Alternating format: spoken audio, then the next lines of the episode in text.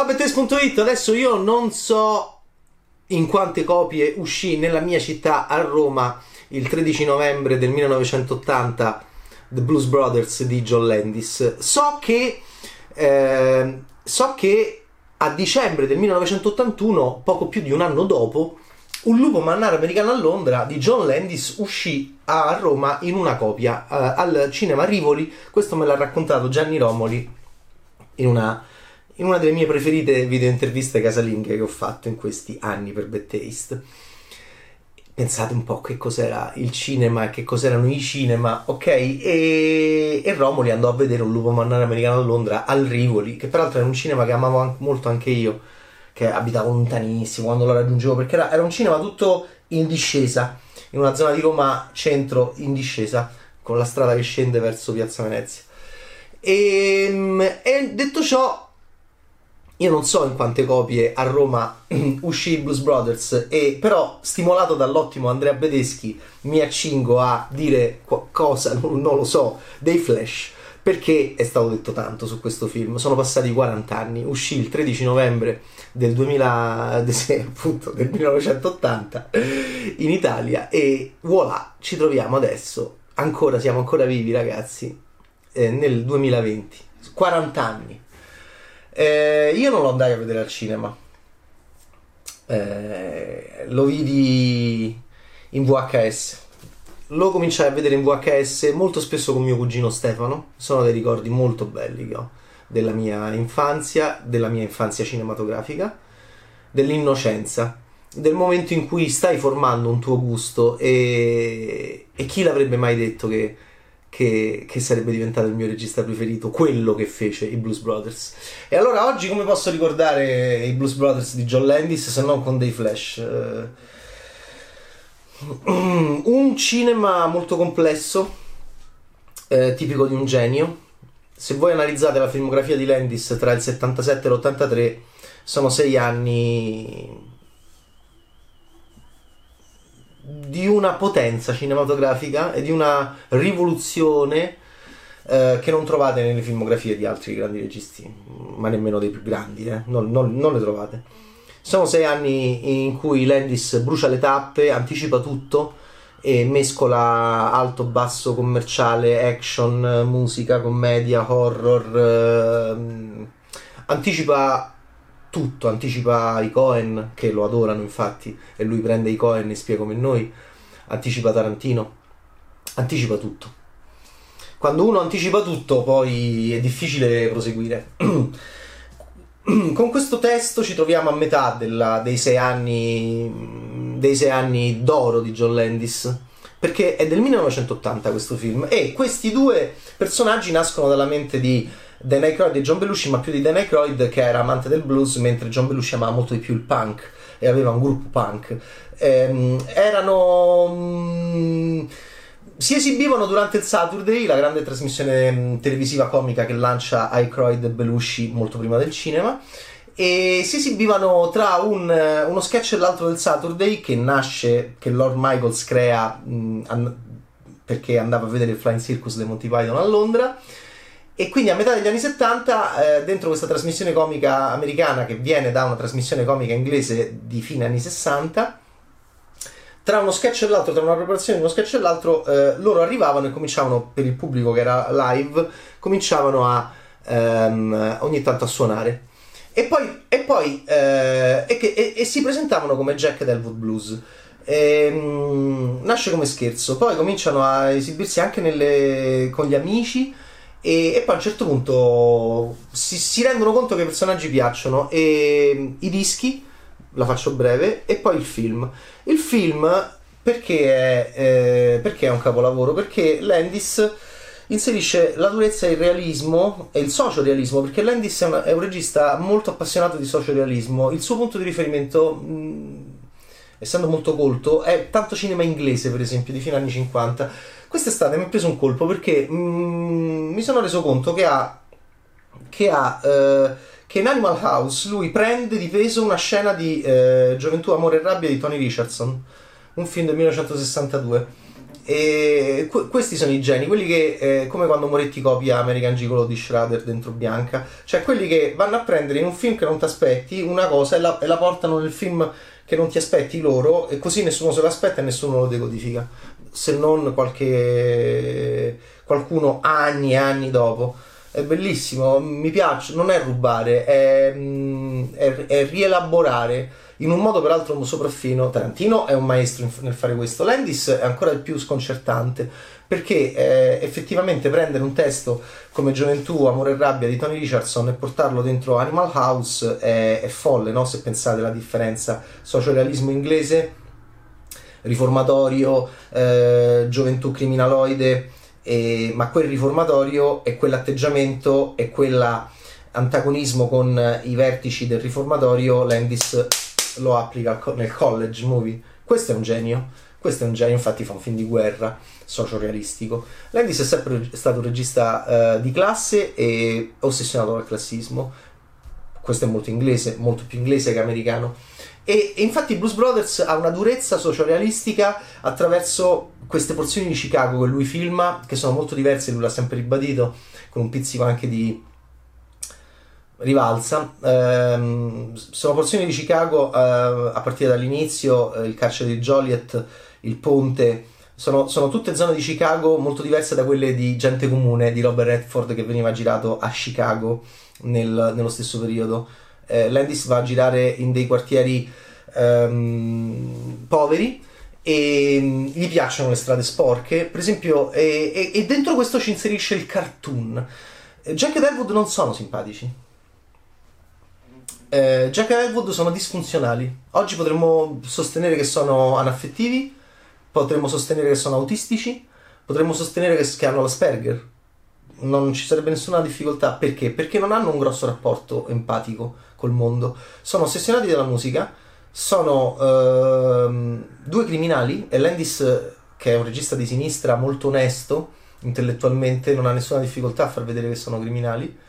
E infatti chiude il film in prigione io amo i film che chiudono i film, che, che, che, con i finali in prigione. Perché, perché hai ragione in prigione, o, ma soprattutto hai torto in prigione. Eh, Oliver Stone fa salire eh, le scale della, de, de, del, del, tribunale dove Charlie Sheen andrà a ehm, eh, così a, a, andrà a confessare tutto, no? Lo fa con l'oro, eh, con una fotografia tutta dorata e con un movimento di camera con un'inquadratura che enfatizza, è come se lui entrasse in un tempio religioso e lo, e lo, ama, ama quel personaggio e Oliver Stone in Wall Street dice devi andare in prigione, è bello andare in prigione con quell'immagine, questo è un grande regista della, della prigione. Flight di Robert Zemeckis, devi andare in prigione. Um, Denzel Washington è felice e può eh, fare quel sorriso solo, um, solo uh, quando si trova in prigione ed è, ed è il momento in cui sorride a suo figlio, finale pazzesco, oggi. Eh, Nanni Moretti deve andare in prigione. È triste morire senza figli. Michele, in quel film che prende delle cose da American Gigolo, va in prigione. E, e la camionetta mh, mm, si chiude con Michele che entra e la camionetta va via Michele andrà in prigione. E, è giusto andare in prigione. Jack e Deadwood vanno in prigione, ma è giusto soprattutto salvare l'orfanotrofio in cui sono uh, cresciuti. E allora per fare questo devi andare in prigione. Sei felice di essere in prigione? Mm, sono disfunzionali loro due. Sono disfunzionali. Ehm, vivono in, Elwood vive in una casa molto brutta, in un appartamento molto brutto, ma non se ne accorgono. C'è una donna che li vuole uccidere, ma non se ne accorgono, fanno finta di niente. Sono, sono anche lì anaffettivi, sono distaccati. Perché? Perché la, hanno una missione, sono in missione per conto di Dio. Perché, perché noi bambini degli anni Ottanta eh, impazzimmo per quel testo? Perché ehm, perché noi amiamo sempre da bambini ehm, l'ideologia, l'ideologia eh, portata a dei livelli tali da, da diventare autisto, autismo e da essere cartone animato. E peraltro non si fanno mai male. Non si fanno mai male e anche i nazisti quando cadono muoiono, ma non è una morte realistica. Ma i nazisti dell'Illinois, che io odio, eh, come li odia Jake, perché puoi essere criminaloide, puoi essere Asperger, puoi essere anaffettivo, puoi essere tutto, ma è importante odiare i nazisti dell'Illinois, anche questo ci insegnò i Blues Brothers. E i nazisti dell'Illinois quando cadono con la macchina, Landis fa una cosa anche lì molto geniale da un punto di vista cinematografico, senza dirti niente, senza anticipare niente, perché Landis è un regista estremamente elegante ed estremamente sobrio ed estremamente in sottrazione, nonostante sia un regista considerato poi demenziale, catastrofista, eh, tante macchine della polizia che si distruggono, tanti inseguimenti, però poi è solo, e questo solo un genio lo può fare. Poi è tutto un regista estremamente controllato. I Blues Brothers è un film sociorealistico, è un cartone animato sociorealistico. Come lo fai a fare? Come fai a mischiare questi linguaggi? Questo è, questo è Landis, è il mio regista preferito. E io quando ancora oggi faccio ogni volta che posso faccio studiare a chi vuol far cinema la scena di ridere per ridere in cui la coppia eh, scopa, fa l'amore davanti al telegiornale e questo regista come nessun altro prima e dopo di lui mescola due registri cinematografici che sono il cinema erotico e, e la commedia. Come fai a fare una cosa del genere? mantenendo la potenza del cinema erotico attraverso l'esposizione del corpo degli attori e il movimento del corpo, il movimento della scopata, gli ansimi e poi come fai con uno stacco a sposare insieme il, uh, il, la commedia. Uh, l'anchorman della tv vede la coppia che fa l'amore e, que- e si eccita e chiama tutti quelli un po' goliardici e gli dice guarda guarda stanno facendo l'amore e la coppia che fa l'amore non se ne rende conto fino a che a un certo punto se ne rende conto e quelli devono ricominciare a fare il telegiornale. A me quella scena io la vedi da bambino in, in televisione eh, e nel quartiere eh, assurdo in cui sono cresciuto a Roma e mi ha cambiato la vita per sempre.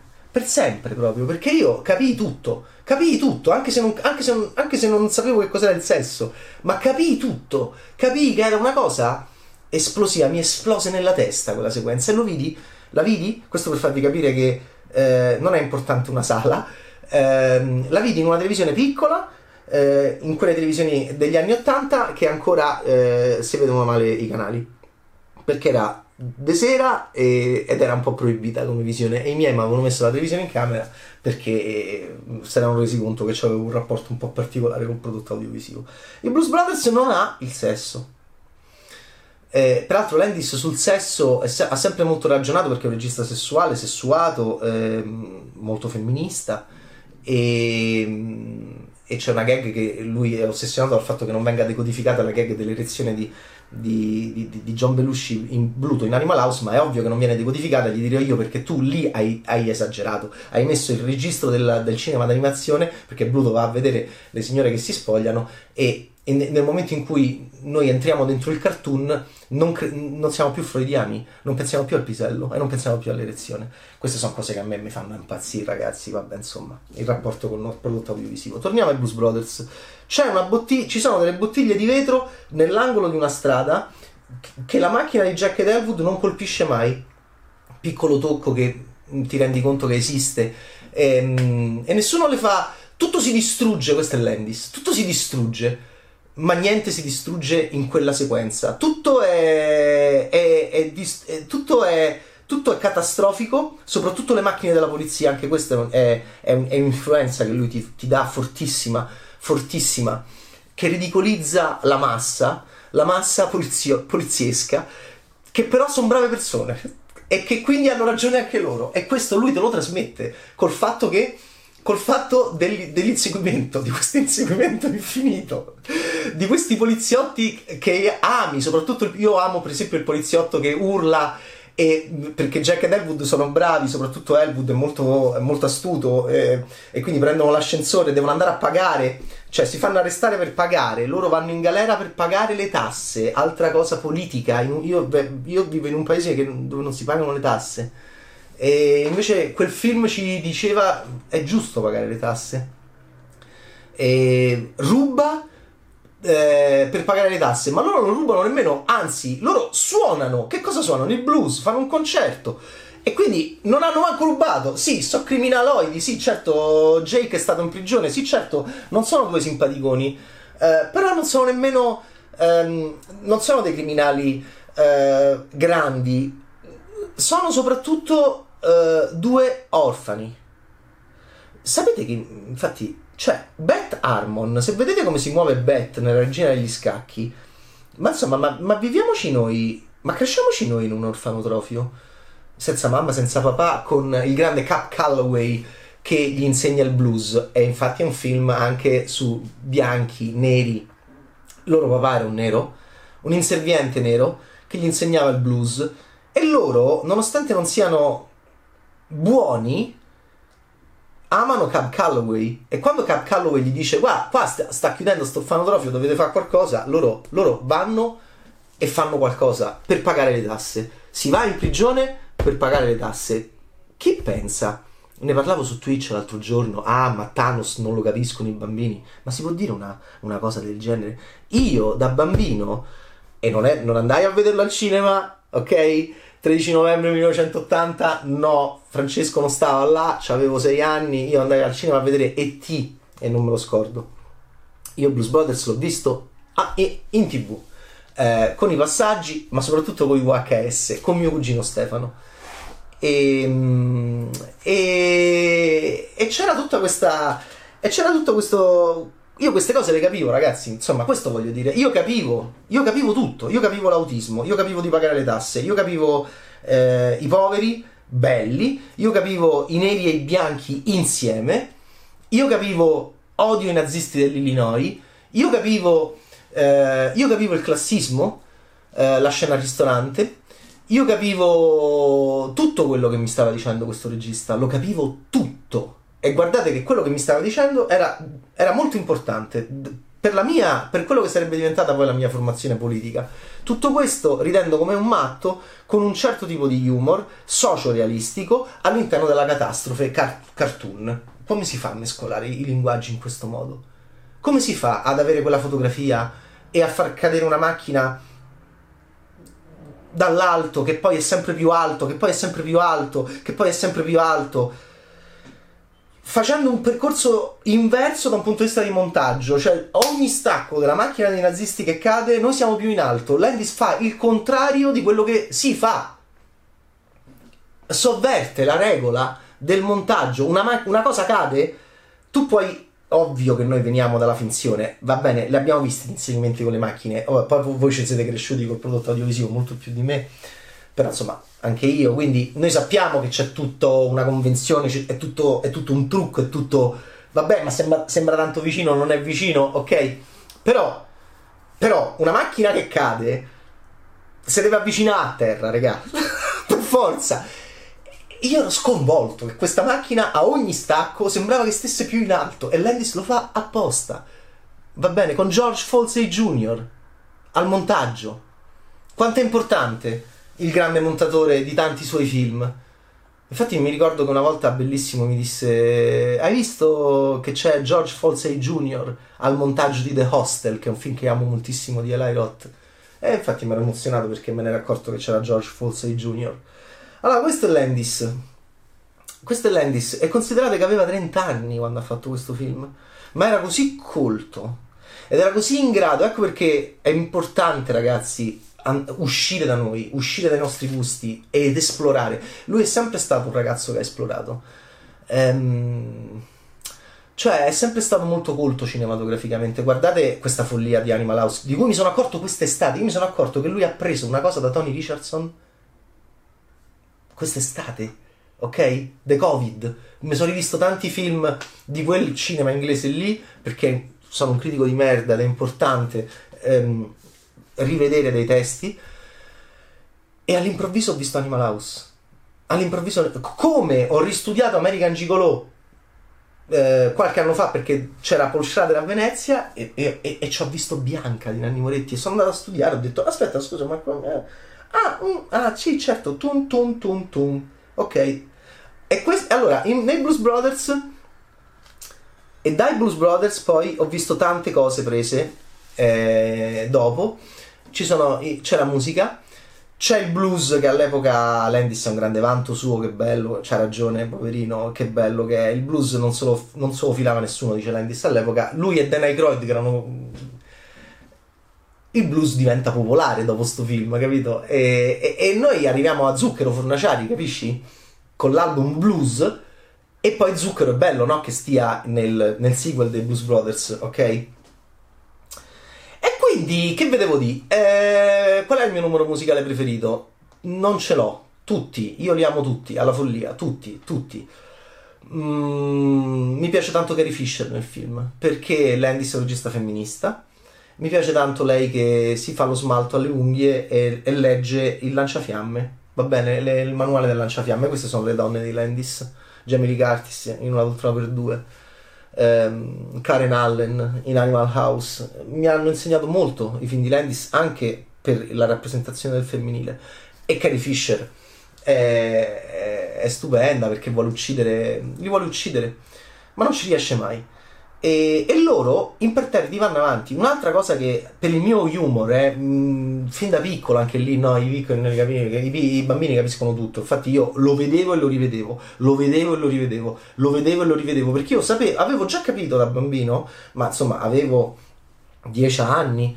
Ehm, avevo già capito da bambino 12 eh, anni, 13 anni con mio cugino Stefano che era un po' più grande di me, avevo già capito preadolescente che, che c'era tutto che quel regista io non sapevo che sarebbe diventato il mio regista preferito ma, ma, io da bambino ancora più piccolo avevo visto quella scena di ridere per ridere capite? Poi è, è stato semplicissimo è stato quasi è stato semplice è stato semplicemente prendere tutte queste cose una volta diventato un adulto di merda prima di un critico cinematografico di merda, ricomporle insieme e dire John Landis, certo, è il mio regista preferito, è il mondo per me, cioè è il cinema per me, è come bisognerebbe fare il cinema. E vabbè, poi il lupo mandare a Londra non ne parliamo perché là andiamo oltre, ancora oltre. E i Blues Brothers è questo, soprattutto andare in prigione.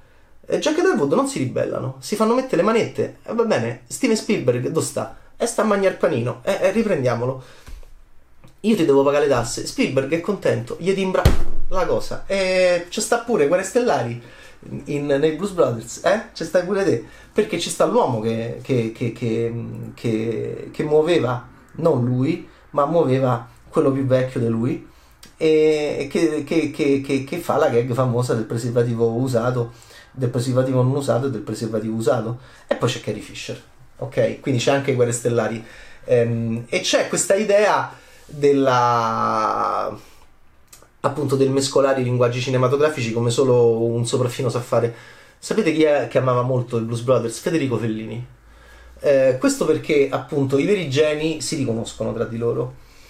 E, e, Fellini quando incontrò Landis gli disse i Blues Brothers è uno dei più grandi film mai realizzati nella storia e io, avrei, io in, ti invidio molto gli disse io, io, io avrei voluto fare i Blues Brothers ma non riuscirò mai a fare un film bello come i Blues Brothers.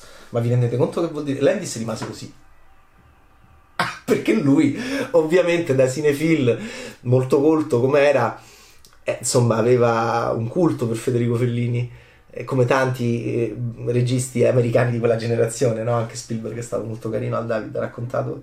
Eppure Fellini disse questa cosa, gli disse io avrei voluto girare i Blues Brothers, ma non girerò mai un film bello come i Blues Brothers e questo eh, lo disse Federico Fellini a John Landis, che oggi appunto eh, è un regista di culto, è sbagliato perché è un regista molto largo, un regista non di culto, un regista eh, nazional popolare, come devono essere i grandi registi per me, e perché parli a tanti. E Blues Brothers 40 anni dopo stanno ancora là. Vidi una volta delle scene tagliate, capii ancora di più il genio di Landis. Eh, lavoravo in una scuola di cinema all'epoca e feci vedere quelle scene tagliate perché ero ossessionato, io sono ossessionato dalla commedia e in quelle scene tagliate dei Blues Brothers c'erano due cose che mi colpirono molto. Uno, il significato della Bluesmobile, la potenza della Bluesmobile. Elwood la carica, cioè la sera quando um, Serve and Protect, quando vanno a dormire, eh, Elwood la carica, l'attacca in una specie di cortile.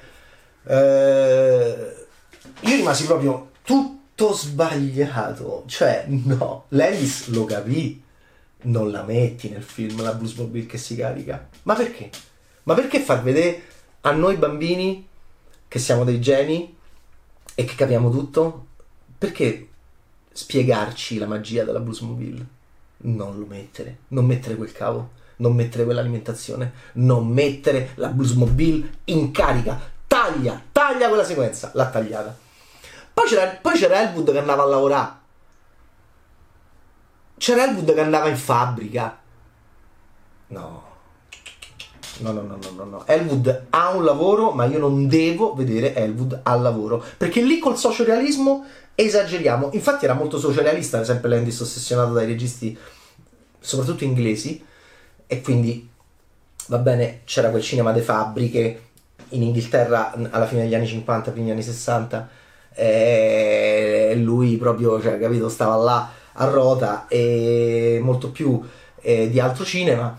E, mm, e, e voilà, non lo fa, non lo fa, non lo fa, non mi fa vedere dove lavora Elwood, no, no, no, no, no. E poi soprattutto una cosa, quando loro stanno per scappare dopo il concerto finale, fanno esplodere, io vedo sta sequenza tagliata, fanno esplodere un, un, un benzinaio che poi ci avvicina un drugstore e sono impassibili e vanno via con la grande esplosione. Allora, guardate, l'inquadratura era molto bella perché c'era ehm, un camera car, quindi la camera posta sul cofano, loro eh, una bellissima lente eh, molto aperta, eh, loro, eh, vabbè, il Blues Brothers insegna anche che cos'è la coolness, ma la coolness è l'Asperger secondo me, cioè la coolness, l'essere cool che poi Men in Black prende come sapete benissimo nell'outfit, nel look, la coolness è l'impassibilità, ma loro sono impassibili perché sono disfunzionali, sono, sono due dissociati mentali, Elwood e Jake. Fanno esplodere non volontariamente perché sennò sarebbero cattivi, però si esplode questa cosa e loro impossibili vanno, l'inquadratura è bellissima, eh? perché c'è l'esplosione dietro, molto elegante, molto bella, molto John McTiernan pure, e...